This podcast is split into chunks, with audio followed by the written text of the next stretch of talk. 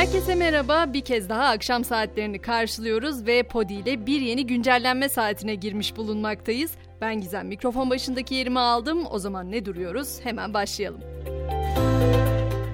Bu akşam da malum olduğu üzere ilk durağımız Taksim olacak. Çünkü İstiklal Caddesi'nde yaşanan patlama ile ilgili son duruma bir bakalım istiyorum. Saldırıda yaralanan 81 kişiden 58'i taburcu edildi. Tedavisi devam eden 17 yaralı serviste, ikisi ağır olmak üzere 6 hasta ise hala yoğun bakımda. Soruşturma cephesinde neler oluyor derseniz orada da gözaltı sayısı 50'ye yükseldi. Teröriste yardım ettiği düşünülen kişiler de gözaltına alındı. İkinci durağımız ise Endonezya olacak çünkü G20 Liderler Zirvesi Bali Adası'nda başladı. Ne konuşuluyor bu zirvede Gizem? Benim hiç bilgim yok diyenler için hemen şöyle başlıkları kısaca sıralayacağım. Gıda ve enerji güvenliği, sağlık ve dijital dönüşüm zirvenin önemli gündem başlıkları. Cumhurbaşkanı Erdoğan da bugün yaptığı konuşmada olası gıda krizine vurgu yaptı. Dedi ki dünyanın buğday, ayçiçeği yağı ve mısırda olduğu gibi pirinçte de kriz yaşama riski var. Ayrıca dünya gübre piyasası da istikrara kavuşturulmazsa önümüzdeki yıl daha büyük bir gıda krizi yaşayabiliriz. Cumhurbaşkanı bu uyarılarda bulundu. Zaten Birleşmiş Milletler'de dünya nüfusunun bugün itibarıyla 8 milyar kişiye ulaştığını açıkladı. Dünyanın 2030'da 8,5 milyar, 2050'de ise 9,7 milyar nüfusa ulaşacağı tahmin ediliyor. Bu da temel endişeleri aslında körüklüyor biraz çünkü iklim krizi henüz aşılmış değil, doğal kaynakların orantısız kullanımı hali hazırdaki eşitsizlikleri ve kırılganlıkları artırıyor. Yine silahlı çatışmalar ve göçte şiddeti ve ayrımcılığı besliyor. Tüm bu karmaşanın içinde IMF'nin yaptığı ekonomide resesyon uyarısı da gerçek oluyor gibi çünkü istihdamda da ciddi sıkıntılar baş göstermeye başladı.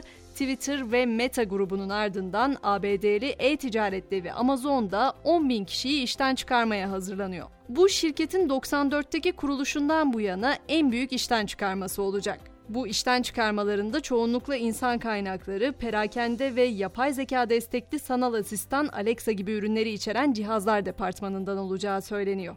Elbette gündemin değişmeyen başlıklarından biri de enerji krizi. Bu endişeyle Avrupa'daki birçok ülkede powerbank yani o taşınabilir şarj aletlerinde talep patlaması yaşanıyor.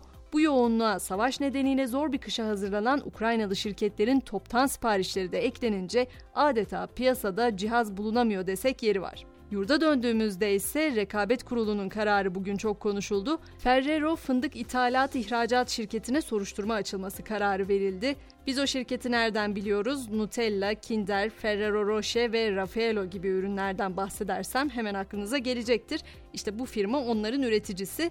O şirketin fındık pazarındaki eylemleri incelenecek, firmanın fındık alım pazarında hakim durumda olup olmadığına bakılacak. Şeker, jelibon dediğimizde aklımıza gelen bir diğer markadan da söz edeceğim. Bugün bunun da haberi özellikle sosyal medyada çokça yer buldu. Haribo o marka, şeker imalatçısına yazılmış 4,6 milyon dolarlık bir çek bulan adama Haribo ödül olarak 6 paket şeker verdi. Adam tabii daha büyük bir jest bekliyordu ve hediyenin ucuz olduğunu düşündü. Firma ise teşekkür olarak gönderdiğimiz standart paketimizde açıklamasını yaptı.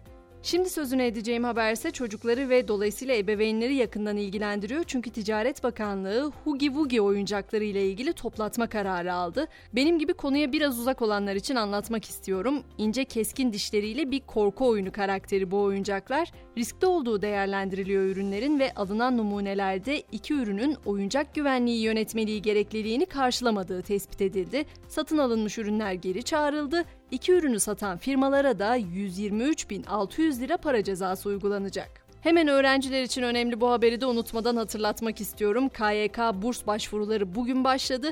Öğrenciler perşembe gününe kadar e-devlet üzerinden başvurularını gerçekleştirebilecek. Bir de dudak uçuklatan bir açık artırmaya götüreceğim şimdi sizi. Apple'ın kurucusu Steve Jobs'ın terlikleri rekor fiyata satıldı. 2011 yılında aramızdan ayrılmıştı kendisi ve teknoloji dünyasının o önemli isminin açık artırmaya çıkarılan eski terlikleri tahmin edilenin çok üzerinde bir fiyata alıcı buldu. Birkenstock marka terlikler tam 218.750 dolara satıldı. Satın alan kişi aynı zamanda terliklerin NFT versiyonuna da sahip oldu. Ve tabii ki uzaydan da haberimiz olsun. Çin uzaktan algılamalı 3 yer gözlem uydusunu uzaya gönderdi. Uydular ne yapacak derseniz onlar toprak kaynakları, hasat takibi, şehir planlama ve afet önleme çalışmalarında kullanılacak. Noktalarken spor dünyasına gideceğiz. Orada da kaos yaratacak iddialar var ve gözler Katar'a çevrilmiş durumda. Katar'da düzenlenecek Dünya Kupası öncesi ilginç bir iddia ortaya atıldı. Ev sahibi ülkenin parayla taraftar tuttuğu söyleniyor. Sosyal medyada yayılan görüntülere göre her ülke için ayrı ayrı Pakistanlı taraftarlar kiralandı. İddia o ki Katar hükümeti taraftar başına günlük 10 dolar artı 3 öğün yemek ve ücretsiz konaklama gibi imkanlar sağlıyor. Bu iddia ile birlikte akşam güncellememizi burada tamamladık. Sabah 7 itibarıyla tekrar görüşünceye kadar herkese mutlu akşamlar diliyorum.